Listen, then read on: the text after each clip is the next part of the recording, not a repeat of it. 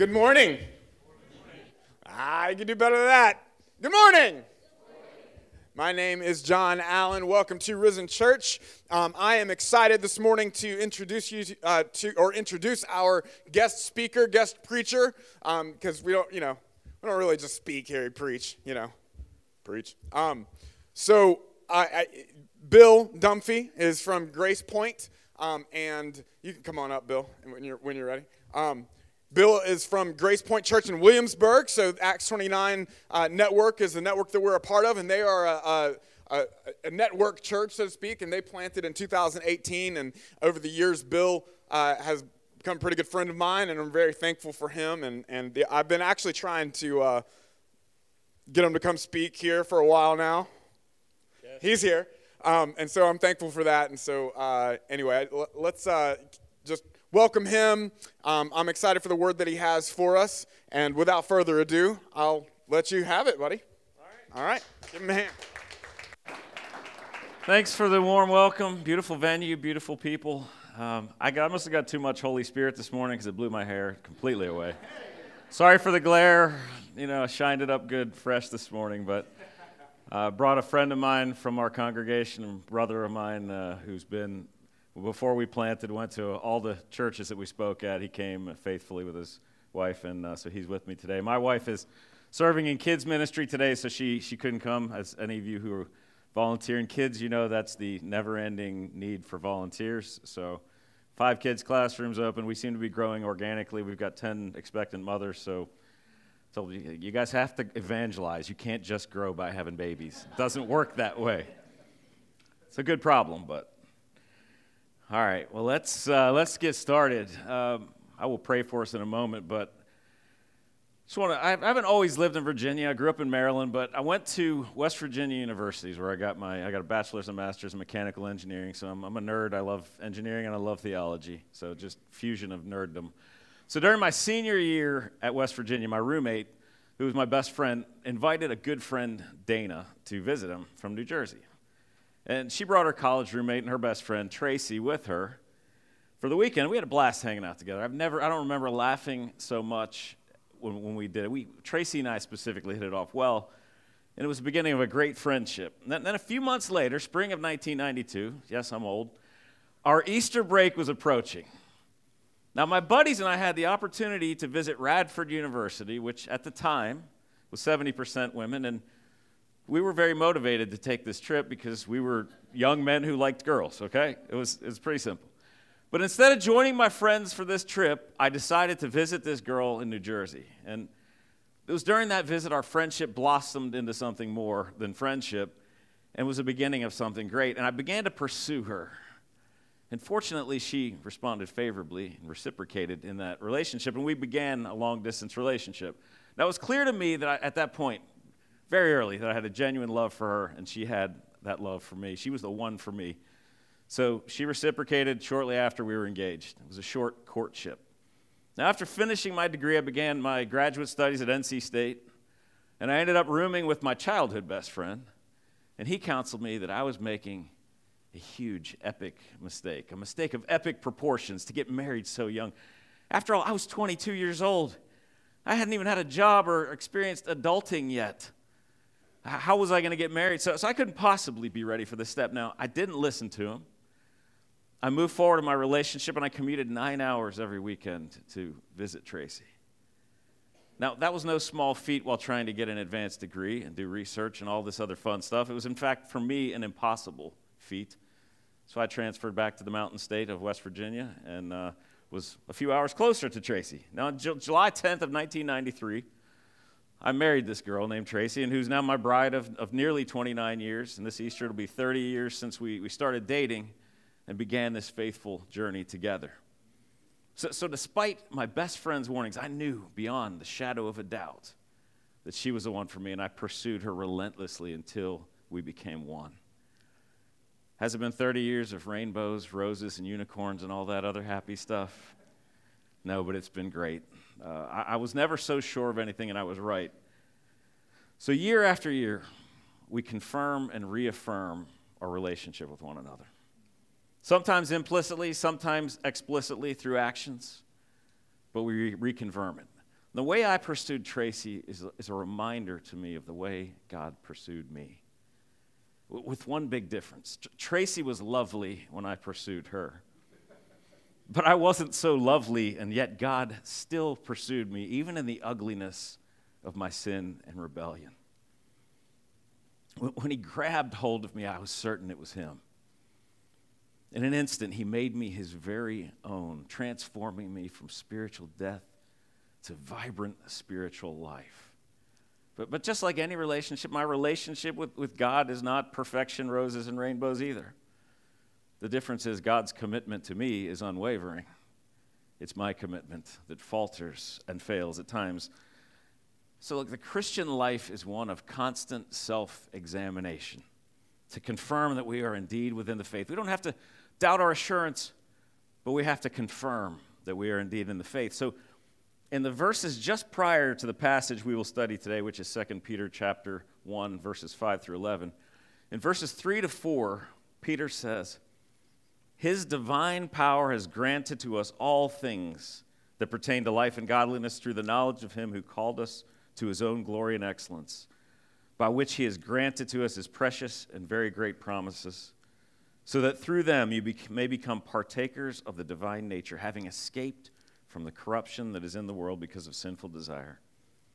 So, so after declaring all that God has promised for those who have been called and believed, Peter will now share the implications of those promises in our passage today. He says, to those of us who profess and believe to follow Christ, to be all the more diligent to confirm our calling and election.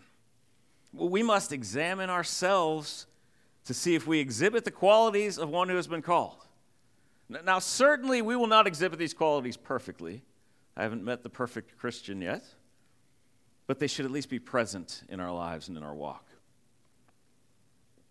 We must also examine the effectiveness or faithfulness of our Christian life. And if we examine these things, we can confirm that we have indeed been called or that we are lacking the qualities and effectiveness of one who claims the name of Christ. So as you listen to, to Peter today, you may be inclined to think of someone else, someone sitting next to you, someone in your family that's not here. But I encourage you to turn the lens on yourself today. For some of you, God has a word for you today to show you the blind spots in your Christian walk, to further sanctify you, and to make you more fruitful in your relationship with him and with others.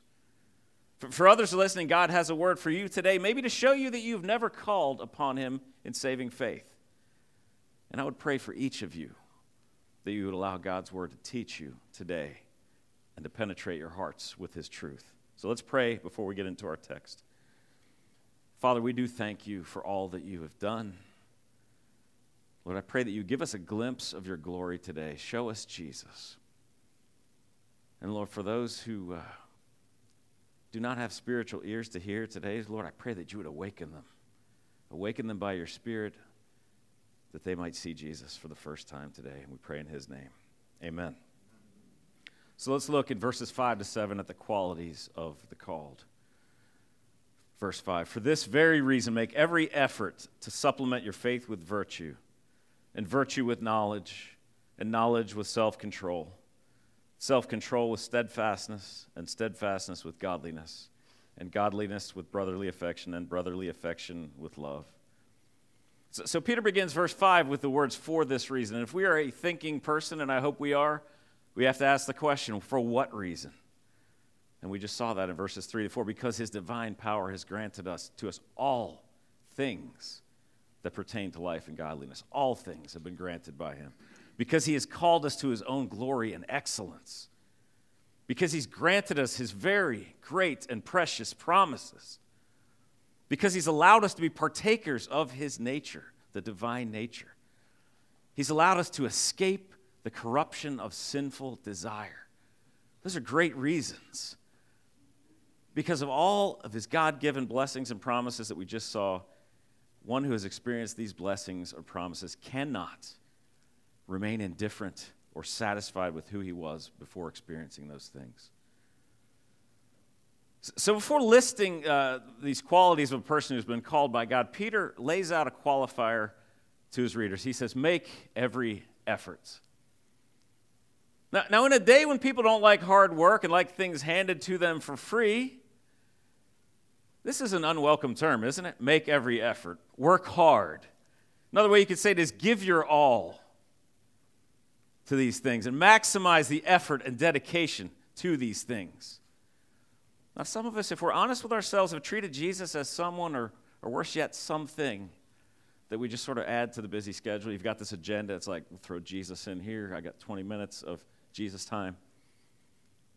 We don't live our lives under the banner of Jesus gave it all, all to him I owe.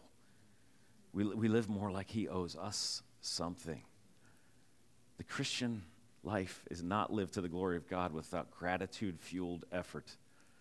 Don't hear me say working your way to earn his favor, but gratitude-fueled effort. Peter's list of qualification begins with faith and ends with love. And I believe these are very intentional bookends, beginning with faith and ending with love. Everything in between, I'm not sure is so progressive, but let's begin with faith. This is the one thing in this list of qualities that does not require effort. Now let me qualify that statement so you don't think I'm crazy. There are things we can do that will help grow our faith, but the initial faith we have in Christ is a gift from above. Our gift of salvation, that initial gift of faith, the Apostle Paul says it well in Ephesians two eight. For by grace you have been saved through faith. And this is not your own doing. It is the gift of God, not a result of works, so that no one may boast. Now, I know this goes against everything that's American and, and human nature, for that matter. We want to be masters of our domain. We've been trained to succeed and then say, look what I did. Look what I achieved. But God knew we would want to do that. He knows you. He knows me. He said, no, you will not take the credit for this gift. He says, salvation and faith required to obtain that salvation are one hundred percent my work, not yours. I am the author of salvation, he would say. The only thing you and I bring to our salvation is the sin that made it necessary. I can't remember who said that first, so I'll just take it. Eventually, you stop qu- quoting people, and it's like, hey, I, I, I came up with this great thing. You quote me one day on that one. Look, some of you still don't like that concept when you hear it, but I'm here to tell you that it's pride causing us to want to be co-redeemers of our souls. Ephesians also teaches us that we were dead, dead in our trespasses. Here's the one thing about dead people. They don't respond.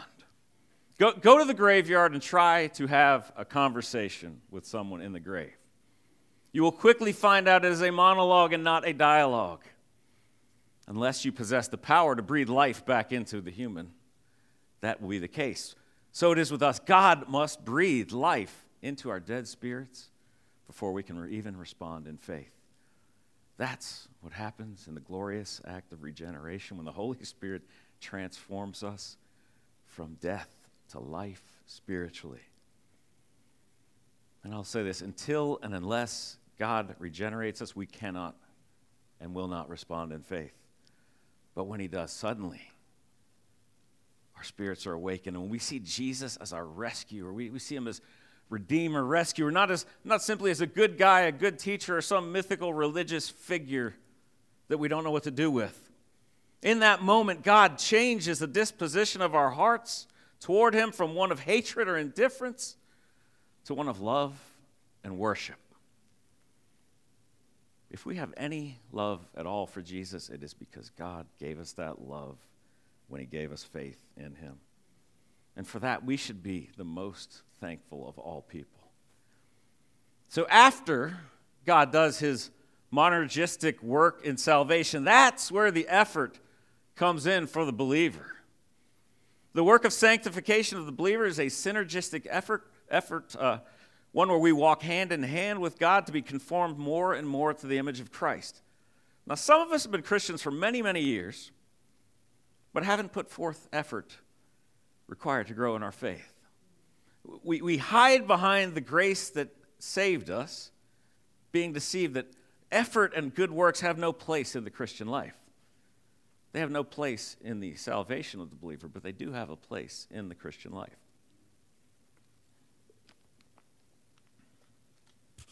Many times God will use, look around, your Christian brothers and sisters as agents to exhort us to move forward in that process of sanctification. Don't ignore that gift or war against it if God has put a brother or sister in your life who wants to help you grow in, in your faith. It's not an attack. Well, it could be if you get the wrong guy or girl.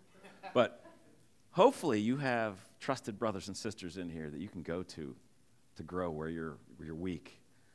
In fact, I, I would even go as far as, as to say ask for help from a brother and sister if you're stagnating in, in an area of your faith. So P- Peter then tells his readers to supplement this faith with virtue. Virtue is the root of the word virtuoso. La- last year, sorry, showing my age and my musical genre, we lost one of the greatest guitarists of all time to cancer. Edward Van Halen was nothing short of a virtuoso. He had an amazing level of God-given talent and technical ability when it came to the guitar. His influence permeates thousands of guitarists in the world. Although he had a nat- lot of natural ability, he constantly practiced and improved his skills, worked inventing various things. Now, in classical Greek, the word Peter uses for virtue means God-given ability to f- perform heroic deeds. It's a word that indicates the ability to stand out with moral excellence and perform deeds of excellence. Living a life of virtue is something that the Christian must strive to do. But we don't do it apart from God's power and ability. Again, this is not a striving in human strength. This is a striving with the power of the Spirit behind us. With the lines of morality being blurred further and further in our society, sometimes it can be difficult for us to discern what is a virtuous life. What is virtue? It's been skewed, but we have truth that has not changed. Peter gives some assistance. He says we are to supplement our virtue with knowledge. What better way to understand what it is to live a virtuous life than to know the standard by which God expects us to live that life? The number of biblically illiterate Christians is growing at an astronomical rate. Our volunteer pre- we had a volunteer appreciation dinner on Friday night, and I did a Bible trivia, which I sent the questions to somebody, and they said, these are too hard. So I was like, all right, you're on my staff. You, that's an unacceptable answer. So we did this during dessert. And I was surprised at how many questions people couldn't answer. Well, they could answer them, just not correctly. Of course, one of my quick-witted volunteers fires back, says, well, our lack of Bible knowledge is an indication of the teaching. It's like, dang. All right, got to wrap this night up, finish your desserts up. But sometimes Christians don't like to talk about doctrine, but instead want to talk about our relationship with Jesus, which is vitally important. But how do we truly know who Jesus is and what he expects in that relationship if we don't know the doctrine he preached and passed down to his apostles? We don't read the Bible for information, but for transformation, and transformation begins with knowledge in our heads that leads to heart change. If we don't add knowledge to the equation, we'll be in danger of worshiping a God of our own creation. The God we will likely create will be made in our image or the image of the world. I've hung out with me enough to know I don't want a God in my image, and I've hung out in the world enough I know I don't want a God in that, its image. Knowledge in the right hands can be a very good thing, but knowledge can also be dangerous, can't it? We, we, we can believe ourselves to know so much that we are above others and develop a sort of spiritual arrogance. The great enemy threatening the church in Peter's time was, was likely Gnostic heresy. The Gnostics claimed to have a superior knowledge above and beyond what the, the apostles possessed, a knowledge gained through direct mystical perception rather than by diligent thinking. And I'll say this, you can only know, truly know God by knowing his word. But head knowledge isn't worth much unless there's a changed heart that goes with that head knowledge. Peter tells his readers to supplement this knowledge with self-control. If we know what to do but we don't do it, what good is it? Similarly, if we know what not to do and yet we still do it, what good is that knowledge that we have of it? Think about an athlete who is training for a big competition. Now, except for maybe the U S men's Olympic curling team, who look like some dudes I met out at the brewery,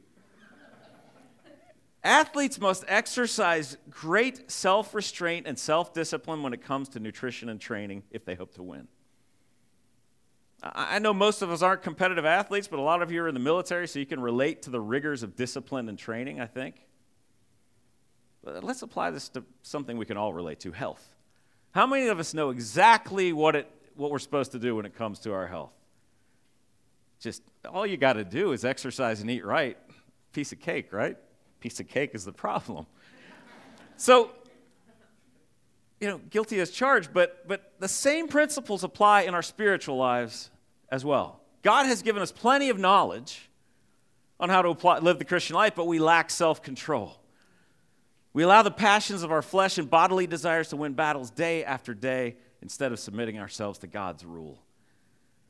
Now, from personal experience, when I continually fail to exercise self-control in an area of my Christian life, and it leads me to sin, I end up in despair. I don't know about you.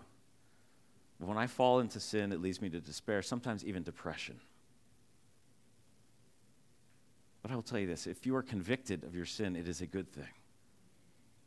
If you're, when, when your conscience is seared, you don't feel bad when you lose control and sin, that's an even bigger problem.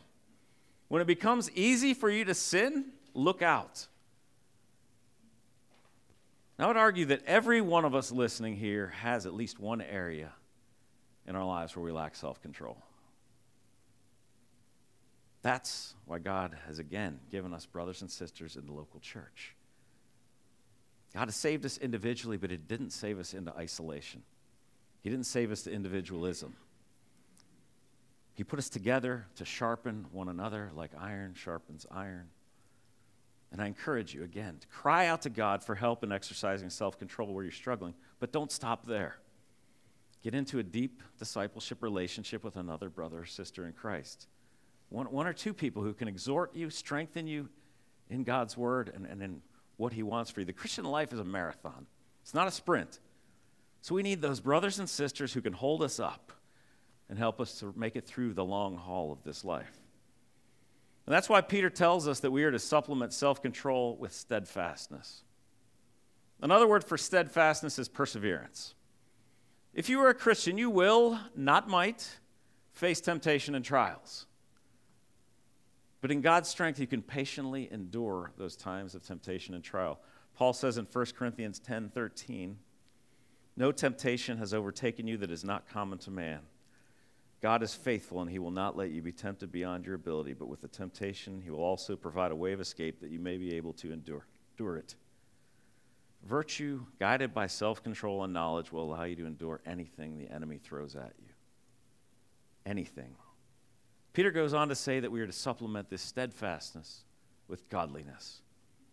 Now, now, although we patiently endure as we grow, we must approach our sanctification with some level of urgency. Patience, but urgency.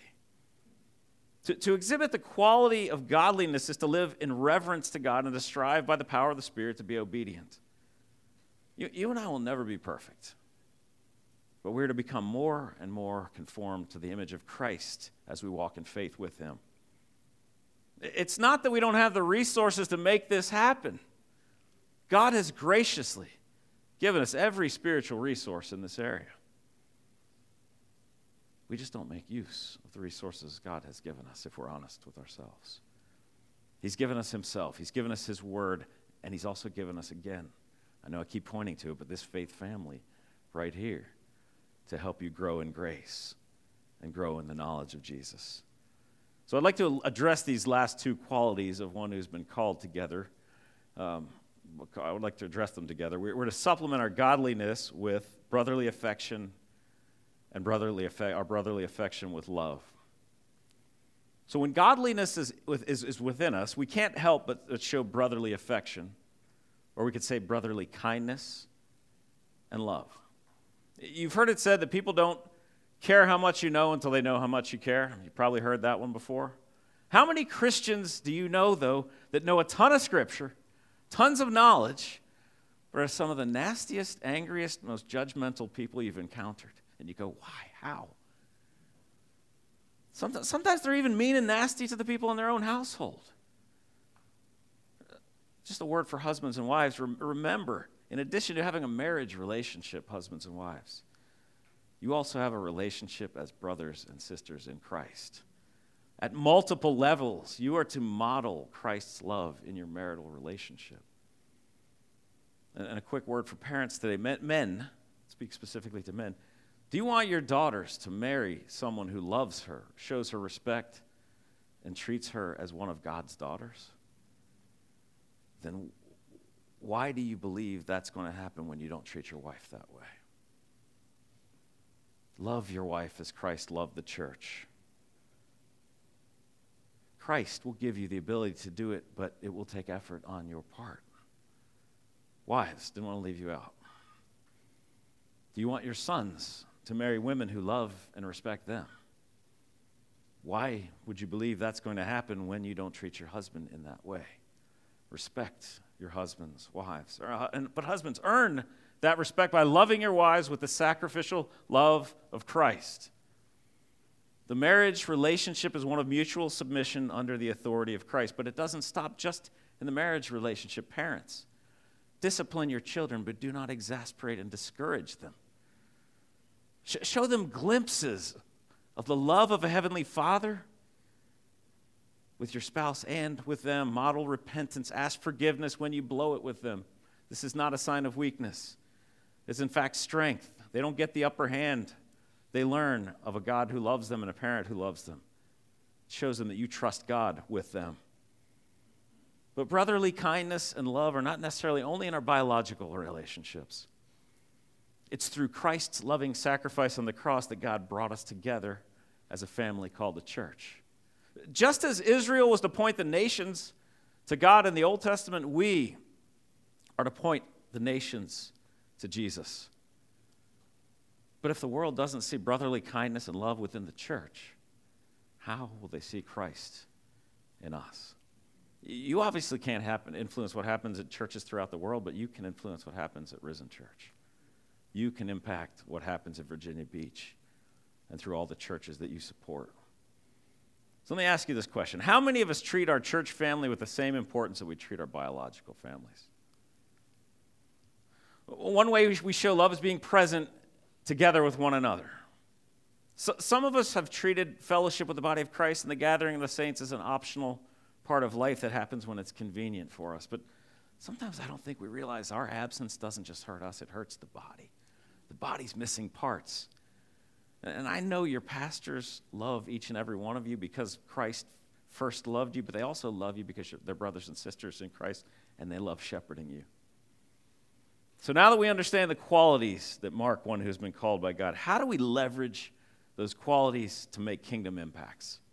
Let's, let's see what Peter has to say about the effectiveness of those who've been called, verses eight to nine.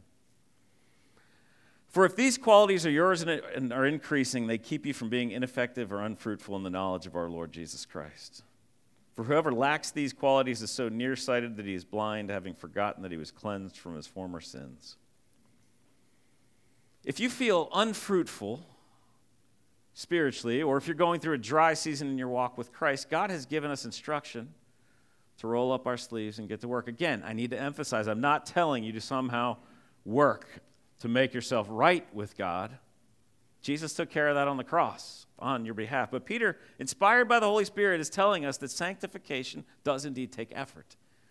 If you want to be effective and fruitful in the knowledge of the Lord Jesus Christ, you must have these qualities and be increasing in them, he says. Now, I understand there isn't one, one of us in here who's mastered all of these perfectly, nor will we ever. But that doesn't mean we should make every effort to grow in holiness and grow in obedience to God's commands. I grew up in a small town in Maryland that was big on football. And to this day, they win a lot of state championships. There's nothing much there but prisons and football. P- people my age routinely go back for this big homecoming game every year, somehow attempting to relive the glory of the day when they played football. They were cheerleaders, or they were just fans up there drinking a beer, you know, in the crowd. And I can imagine these people still recount the big game in nineteen eighty-eight when they came back from certain defeat, sealed the victory, and won the state championship. But, but they live in the past, but because for them it's the best time of their lives. Their greatest stories are in the past. Now, if the greatest stories of how God has worked in your life and used you are in the past, that should be a good wake-up call for you. Peter says, whoever lacks these qualities is so nearsighted that he is blind, having forgotten that he was cleansed from his former sin. T- take a moment to think through the timeline of your Christian life. Sure, there's going to be dips and, and divots and places where you fall, but where is your Christian life? What's tra- the trajectory of your Christian life? Were you at one time more zealous for the things of the Christian faith?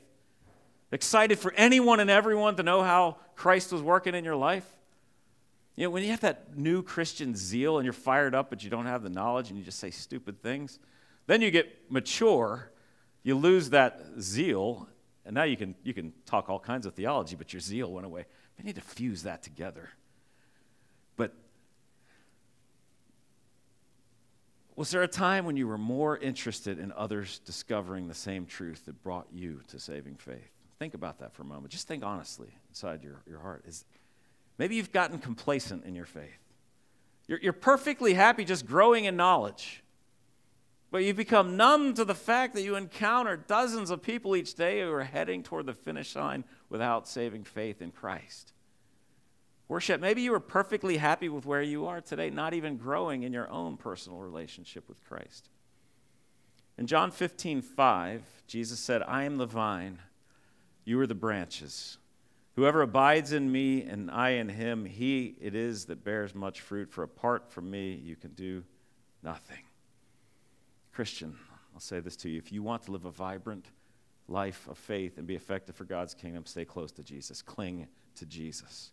Practice these qualities. Practice may not make perfect in this case, but it will make you more effective in your faith. Be, but be careful not to become so nearsighted on what's going on that you become blind effectively, losing sight of your first love in Christ, losing sight of his purpose for your life, and losing sight of the mission to which he has called you. Now that brings us to the most important question of the day, and of your life for that matter. Has he called you? Let's look at our final point as we examine the confirmation of our calling in verses ten to eleven. Verse ten.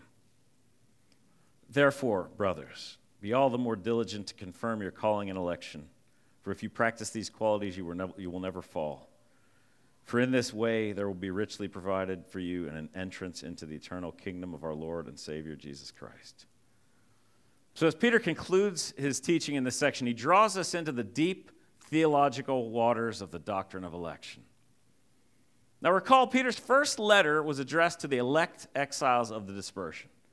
Now he tells these same folks to be all the more diligent to confirm your calling and election. Now I realize some of us already struggle enough with the idea earlier that we don't get to take final credit for our own salvation. How un-American of God. How un-American of Peter to espouse such a concept that, that God is sovereign and has final authority over salvation. So why should we go deeper into the doctrine of election? It just seems, seems deep. Because it's in the Bible and it's in our text today. Just because it makes our head hurt or we struggle to understand it does not mean we shouldn't study it if it's in God's Word. Though we don't have time for an exhaustive study this morning, is there a clock over there? Okay. I would argue that if we understand this doctrine to the best of our human ability, it is a faith-building doctrine that drips with the grace of God. Jesus himself addressed this doctrine with his disciples and for our benefit, so for that reason alone we should study it and take it seriously. Now regarding the apostles, Peter wasn't the only one who taught on this doctrine. Paul also addressed the doctrine of election quite extensively in his writings, primarily in Romans and Ephesians.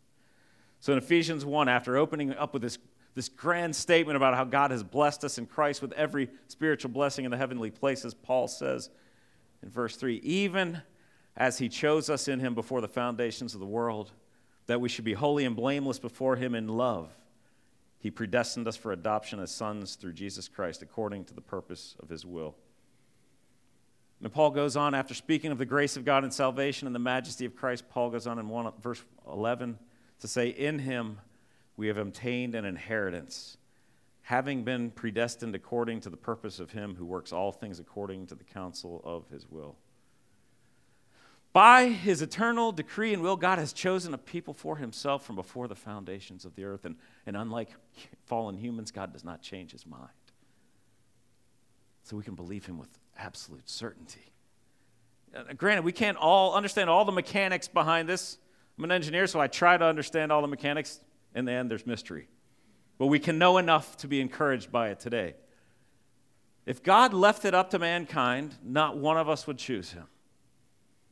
I'm not arguing against man's free will, but in our free will, will, we will never choose God apart from the transformative work of the Holy Spirit. We will only choose sin and rebellion.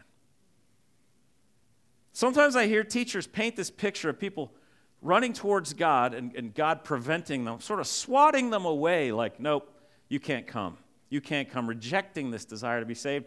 In, in this caricature, caricature still, others are running a, apart from, away from him. But he forces them against their will. Sorry, you got to come even though you don't want to. But the actual picture, and I'm sure it's been presented to you before, looks much different than this one. Every one of us is running away from God in our unregenerate state. But by grace, he changes the disposition of our hearts toward him, transforming our hearts of stone to hearts of flesh that desire his love and salvation. When God chooses to save someone, his will cannot be thwarted, but it's not because he's cruel. It's because he's full of amazing, saving grace, desiring to save the sinner from, from death, from rebellion, and from wrath. Now, in light of this, let's talk about what Peter says regarding our need to be all the more diligent to confirm our calling and election. P- Peter wants us to examine ourselves to be sure we are in the faith. There's no question more important in the life of a human being than one we can ask about our eternal standing with God. Am I saved? Would you agree with me? Can I have assurance of that salvation? Now, with regard to assurance of that salvation, there are four types of people who might ask that question. Number one, saved people who know they are saved. Try to get these categories down because I'm going to talk about them a little more. Saved people who are unsure if they are saved. Unsaved people, people who are sure they are saved, and unsaved people who know they are unsaved. God wants us to have assurance of our salvation if we are indeed saved, or assurance that we need to be saved if we are not. So let's start with those who, who are saved and know they are saved. This is someone who has a right relationship with God, a right understanding of salvation. If you're among this group, you understand the gospel message. You understand that you can't atone for your sin and that Jesus' finished work on the cross was necessary to rescue you and to rescue you from God's wrath. This isn't something, something you simply understand, though. You've trusted in the finished work of Christ. When you look at the qualities of one who is called today, you know that although not perfect in the practice of them, that you do possess them. And you are, in fact, increasing in them. Now, for those who are saved but are unsure they are saved, you truly understand the gospel message, maybe. You believe in your heart that you've trusted Christ, but you go back and forth, struggling with assurance. You let your feelings govern you. Now, I have a word for you today. Truth. Truth trumps feelings every time. God's truth about who you are hasn't changed just because you feel distant from him on a particular day or in a given moment. He is not distancing himself from you. He's been there the whole time you felt like he wasn't there. It's you that has distanced yourself from him. But let me ask, if, if this is you, let me ask you this question. Do you love Jesus perfectly? The answer is an obvious no, because only Jesus can love perfectly. Let me ask you another question. Do you love Jesus as much as you should? Every one of us in this room should answer no. Because unless you can say you love him with all your heart, mind, soul, and strength, the answer is no. But the final question, do you love Jesus even a little? I'm talking about the biblical Jesus, not one of your imagination that you've created. This Jesus lived the perfect life you were incapable of living, that Jesus. The one who died a brutal death that you deserved for your sin and rebellion. And the one that rose from death to make entrance to heaven for you. This Jesus calls you to obedience and faith. This Jesus gives you his righteous robes in exchange for the dirty clothes of your sin. If you love this real Jesus even a little, that is only possible by the work of the Holy Spirit transforming you, your hatred for Jesus or your indifference for him, to love. Peter's readers were facing fear, discouragement, isolation, and persecution. They were unsure of the future, and I'm sure they were at times unsure of their standing with Christ. But back in, in First Peter, he encouraged his readers with truth. And I want to encourage you who are saved but struggling with assurance. In fact, any of you who are saved, I want to encourage you with this truth today from First Peter. You, think about this, you are a chosen race. If you're a Christian, God had you in mind before he laid the foundations of the earth. He had it in mind to choose to make you part of his forever family. You are a royal priesthood. Jesus is our king, but he is also our high priest. If you're a Christian, you are united to Christ and you exercise rule alongside him as part of this royal priesthood. You are a holy nation. God chose the nation of Israel to bring forth the Messiah, and if you are a Christian, you've been grafted into his people and are part of this holy nation. You are a people for his own possession. Soak these truths in. The church belongs to Christ, and if you're a Christian, you are, by your new birth, part of his church and part of his possession. You belong to Christ. Why? That you may proclaim the excellencies of him who called you out of darkness into his marvelous light. Before you became a Christian, you were walking in darkness, but God called you out of that darkness and into his marvelous light and truth that is Jesus. What a glorious truth. You have, and I have received citizenship in heaven for the purpose of proclaiming God's praises. We are witnesses to all he has done. And he says, once you were not a people, but now you are God's people. If you were a Christian, you were floundering out there on your own, and God saved you into a body of believers that he calls his very own adopted people. You are God's people. Once, once you had not received mercy, but now you have received mercy. In God's economy, no one received injustice when it came to his judgment. Let's get this clear. We either receive mercy or justice. And if you were a Christian, you were deserving of the justice of God's wrath for your sin and rebellion, but he has instead shown you mercy because of his great love for you. That's the best possible news you could hear today. Peter's words to his readers are just as applicable to you who are hearing them this morning. Some of us needed to hear those truths about our identity in Christ this morning. I know I did. I've been a Christian for twenty years, but I sometimes have an identity crisis and forget who I am in Christ. Maybe that's you too. These glorious truths are for you today. Maybe you haven't been a Christian for quite so long, but you rarely take the time to consider these truths and how they apply to you. Whether you're a stay-at-home mom, a corporate professional, serve in the military, or whatever else, these truths are for you to, for you to consider and to claim this morning. And if we don't grab onto these truths, the Christian life can seem exhausting and downright impossible. Rest in these truths. Rest in the gospel. Rest in Jesus today.